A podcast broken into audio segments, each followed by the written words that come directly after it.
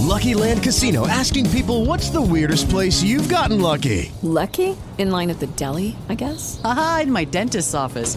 More than once, actually. Do I have to say? Yes, you do. In the car before my kids' PTA meeting. Really? Yes. Excuse me, what's the weirdest place you've gotten lucky? I never win and tell. Well, there you have it. You can get lucky anywhere playing at LuckyLandSlots.com. Play for free right now. Are you feeling lucky? No purchase necessary. Void where prohibited by law. 18 plus. Terms and conditions apply. See website for details. With the Lucky Land slots, you can get lucky just about anywhere. This is your captain speaking. Uh, we've got clear runway and the weather's fine, but we're just going to circle up here a while and uh, get lucky. No, no, nothing like that. It's just these cash prizes add up quick. So I suggest you sit back, keep your tray table upright, and start getting lucky.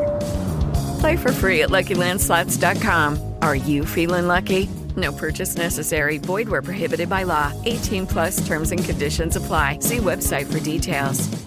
Benvenute e benvenuti a Storia Parlata, questo è un mio nuovo progetto che ho deciso di dare alla luce per raccogliere un po' quelle che sono tutte le, eh, le lezioni che magari svolgo nella, nella, scuola dove insegno e cercare di creare una grande enciclopedia, della, un grande manuale eh, online. Eh, audio di, di, storia ad uso di, dei, degli studenti dei licei, dei, di chi abbia intenzione di rinfrescarsi un po' la memoria e quindi può essere utilizzato questo, questo, questo strumento come uh, una, un ausilio per il ripasso, per preparare le interrogazioni o semplicemente per cercare o per conoscere degli argomenti che ancora non si conoscono, infatti ci saranno poi approfondimenti, eh, vi consiglierò dei libri eh, di storia molto, molto carini e proprio per la sua struttura non... Eh, sarà, uh, non avrà dei, degli appuntamenti, diciamo, cadenzati e precisi, e né gli episodi saranno tutti conseguenziali, cioè non partiremo da, la, dall'anno zero per arrivare al 2022-23, quello che sarà, eh, ma eh, percorreremo, ma, ma andremo a salti per tematiche, quindi iniziamo per esempio oggi con eh, l'età ellenistica greca, quindi con Filippo II e la Macedonia, perché è quello che più o meno in tutte le scuole si sta facendo in questo periodo, soprattutto nel primo, eh, dal primo anno della, dei licei, e quindi poi eh, naturalmente andremo avanti o contemporaneamente ci saranno altri argomenti, ma eh, questo puzzle che è la, la, nostra storia verrà costruito poi di volta in volta eh, senza seguire un percorso netto, ma per, per argomenti. Quindi se eh, vi interessa questa cosa condividete, seguite questo, questo, progetto tramite i vari tasti segui che ci sono dappertutto ormai, eh, anche su YouTube cercherò di creare sul mio canale Giorgio Garzaniti una, una, una, una playlist con, con, la, con, una, raccolta intera di, di storia parlata e quindi, e quindi iniziamo. Oggi iniziamo parlando della, della, Macedonia, della Macedonia di Filippo II principalmente, quindi siamo eh, sul finire dell'età classica greca e ci addentreremo poi successivamente nell'età ellenistica. Eh, finire dell'età classica perché questo è un momento particolare che segna una rottura fra eh, il mondo precedente, il mondo greco precedente a quelli che sono gli eventi che vedremo eh, nel corso di questa lezione e il mondo successivo. Già precedentemente il mondo greco aveva subito un urto eh, che aveva determinato un declino che poi proseguirà nel corso del tempo a causa della guerra del Peloponneso, che da molti è stata definita come una guerra fratricida, cioè una guerra che ha determinato e che determinerà eh, l'uscita del mondo greco da quell'età classica che, che aveva costituito il suo splendore eh, principale nel corso del V, del IV secolo, soprattutto del V. Protagonisti di questo passaggio dall'età eh, classica all'età ellenistica sono i Macedoni. Ma chi sono questi Macedoni? Eh, I Macedoni sono un popolo che geograficamente si colloca a nord eh, della Grecia, sopra la Tessaglia. Eh, per intenderci, magari metterò anche in descrizione una mappa che può essere utile per eh, per vedere di cosa stiamo parlando, dei, dei luoghi di cui stiamo parlando, e fino al V secolo di fatto la Macedonia si affaccia raramente su quello che è il palcoscenico mondiale, è un paese montagnoso i cui abitanti vantano come Stato etnos, cioè uno Stato eh, costituito da gente appartenente alla stessa discendenza, vantano origini dagli Argivi, cioè dagli abitanti dell'antica Argo.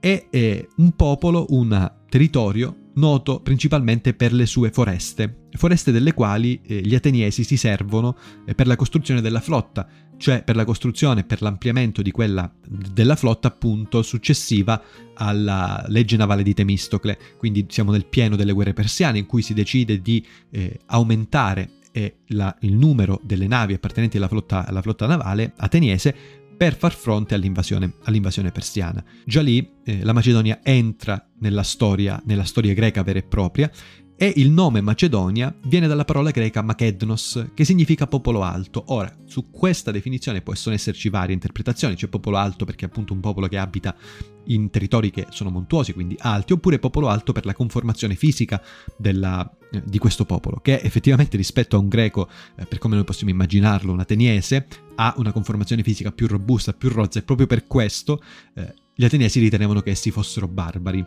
ma i macedoni avevano questa voglia di entrare nel mondo greco, si sentivano greci e per questo anche vantavano quell'origine, quella discendenza eh, dalla città di Argo per, per entrare a pieno titolo nelle, nell'etnia greca. Comunque la Macedonia comincia ad avere un ruolo strategico, come abbiamo visto nel mondo greco durante le guerre persiane, tant'è che i macedoni vengono ammessi alle Olimpiadi e venivano ammessi alle Olimpiadi soltanto i popoli greci oppure popoli che siano distinti per particolari imprese.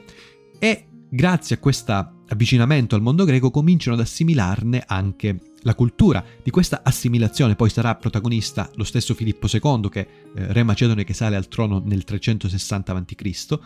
E la storia di Filippo è un po' particolare da questo punto di vista, perché l'assimilazione della cultura greca da, da, da parte sua avviene in seguito a un uh, viaggio forzato, diciamo, a Tebbe, eh, in cui entra in contatto con Pelopida ed Epaminonda, che sono due importanti generali eh, tebani, protagonisti delle vittorie contro Sparta, protagonisti di una innovazione militare molto importante, eh, che Filippo farà sua e che riproporrà poi nel mondo, eh, nel mondo macedone.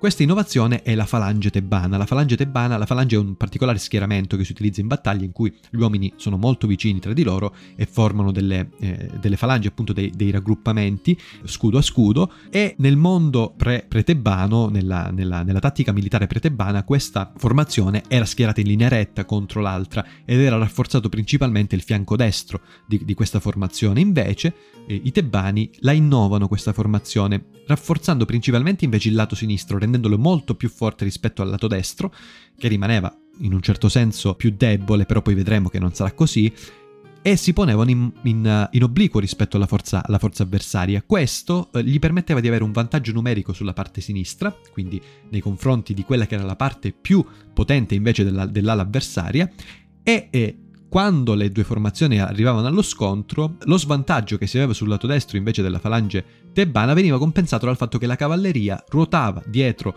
le truppe nemiche e così andava a rafforzare il fianco destro della falange. Questo ha permesso, per esempio, ai tebani di vincere la, nella battaglia di Eleutra contro eh, i, i, gli Spartani, una cosa che destò grandissimo scalpore nel mondo greco del tempo perché gli Spartani erano considerati quasi imbattibili sul, sulla terra, quindi nelle battaglie campali. Filippo inoltre eh, migliorò questa, questa falange eh, con l'introduzione di una tecnologia che è del, quella della sarissa. La sarissa era una lancia lunga 6-7 metri che rinforzava e proteggeva la falange su, su tutti i fianchi. Questo ha permesso alla eh, l'esercito di Filippo, quindi all'esercito macedone, di diventare uno degli eserciti più forti eh, presenti in quel momento nel mondo, diciamo, nel mondo greco, ma poi vedremo che nel mondo in generale, perché lo stesso Alessandro utilizzerà queste tecniche e utilizzerà questa falange, oltre alla sua innata e grande abilità eh, tattica militare, per sbaragliare i nemici, soprattutto i persiani, come vedremo, perché il rapporto fra i macedoni e i persiani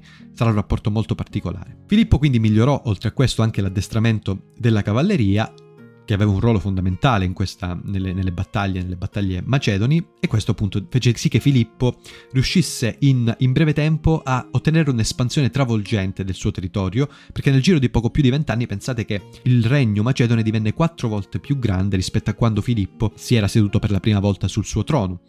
La fase più prorompente di questa espansione si attesta attorno alla metà del IV secolo, cioè negli anni di quelle che vengono chiamate guerre sacre, cioè guerre per, per, il controllo dei territori sacri, quei territori cioè dove sorgevano i santuari. E la terza guerra sacra, senza andare troppo nello specifico delle altre guerre, ha un'importanza notevole perché? Perché è, è un conflitto che interessa la parte centrale della Grecia, lo interessa per una decina d'anni, e originava da alcuni dissidi che, per, che c'erano stati per l'egemonia eh, di un santuario particolare, importante, che è il santuario di Apollo a Delfi. Questo santuario era stato occupato da parte dei Focesi. Ogni santuario, bisogna sapere, che era controllato, era protetto da una lega che si chiamava Anfizonia. Quindi, in difesa di questo fran- santuario, la Anfizonia delfica è costretta a intervenire dichiarando guerra ai Focesi. Si formano due schieramenti da una parte ci sono la Beozia e la Tessaglia e dall'altra parte la Focide, Sparta e Atene. I principali scontri si svolgono in Tessaglia, ora la Tessaglia è al confine con la Macedonia, quindi una città della Tessaglia chiede aiuto a Filippo, che riesce a sconfiggere in breve tempo i Focesi, a quel punto avrebbe la strada libera per andare e mirare su Atene, però non lo fa, decide invece di rinforzare i suoi possedimenti nella Tracia, che era una regione più, più orientale. Quindi questo lascia il tempo agli ateniesi di riflettere, di cercare di capire cosa fare. E si si formano anche lì due schieramenti, c'è da una parte chi crede che si debba cercare di trattare con Filippo, per esempio Isocrate, e dall'altra invece chi osteggia fortemente questo, questo re che è così tracotante e che sembra minare alla base quella che è la cultura greca, la raffinatezza greca. Tra questi si pone un oratore importante che proprio in questo periodo eh, produ- si produce in quelle che sono le, le, sue orazioni più famose, che vengono chiamate filippiche, filippiche che poi anche Cicerone no, riprenderà quando si scaglierà contro Antonio, ma questo magari lo vedremo poi successivamente.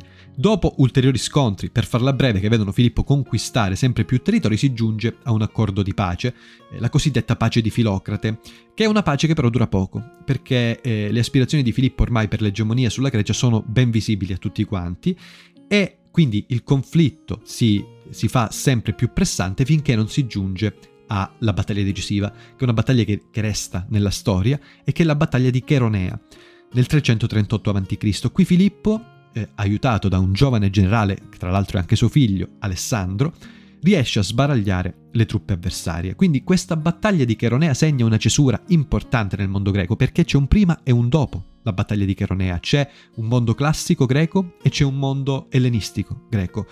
Perché con la battaglia di Cheronea ormai Filippo ha l'egemonia, non il dominio, non il controllo politico vero e proprio sulle polis greche. Infatti Filippo vuole qualcos'altro, vuole apprestarsi a raggiungere quello che è il suo sogno, cioè riconquistare le città greche della Seminore, che, come sappiamo, come dovremmo sapere, erano state svendute, possiamo dire così, da Sparta ai persiani eh, nella richiesta d'aiuto eh, contro Atene durante la guerra del Peloponneso. Filippo ha questo sogno, quindi, quello di recuperare queste città, un sogno che però poi verrà allargato da, da, suo figlio Alessandro e vedremo successivamente come. Quindi Filippo crea una grande lega panellenica um, per ottenere l'appoggio e l'autorizzazione delle città greche a muovere guerra contro i persiani in Asia Minore e nel frattempo concede a queste città molte libertà, una autonomia relativa, che però non sarà mai una vera e propria autonomia, come vedremo, né prima né dopo Filippo e soprattutto né prima né dopo Alessandro. Quindi si riunisce in questa lega insieme ai greci nella lega panellenica di Corinto e ottiene quindi questa autorizzazione a muovere guerra contro i persiani per liberare queste città greche dell'Asia Minore. Nell'estate del 336 però avviene un, un fatto inaspettato, eh, cioè la morte di Filippo per mano eh, di una delle sue guardie del corpo, Pausania. Ora, la morte di Filippo è importante perché eh, permette ad Alessandro di salire al trono prima di tutto, ma soprattutto per, per, le sue cause, cioè noi non sappiamo in realtà quale sia stata la mano che ha mosso veramente poi la mano di, la mano di Pausania. C'erano diversi attriti sia all'interno della, della dirigenza macedone sia nella famiglia di Filippo, eh, con Olimpiade che mh, era stata più volte umiliata dalla, dal, dal, marito, che poi si sposerà con altre donne, avrà tre o quattro mogli, insomma Filippo era uno che se la spassava. E, e lo stesso Alessandro scalpitava per, per, poter arrivare al trono e non aveva degli ottimi rapporti col padre, anzi è un eufemismo dire non aveva degli ottimi rapporti, ma aveva dei rapporti pessimi con, con Filippo e la stessa dirigenza ormai non era contenta sua, eh, del suo governo. Per questo eh, erano in molti a poter volere eh, Filippo morto. Ma comunque nel 336 Filippo viene ucciso, viene assassinato e salirà al trono un altro personaggio che eh, vedremo poi successivamente, cioè suo figlio, che sarà al trono col nome di Alessandro III e che verrà poi conosciuto dai più col nome di Alessandro Magno. È particolare notare come in questo contesto Demostene, che era uno dei più grandi avversari politici eh, di Filippo, avesse perso durante, eh, durante i, gli scontri seguiti al banchetto in cui era stato assassinato Filippo anche la figlia.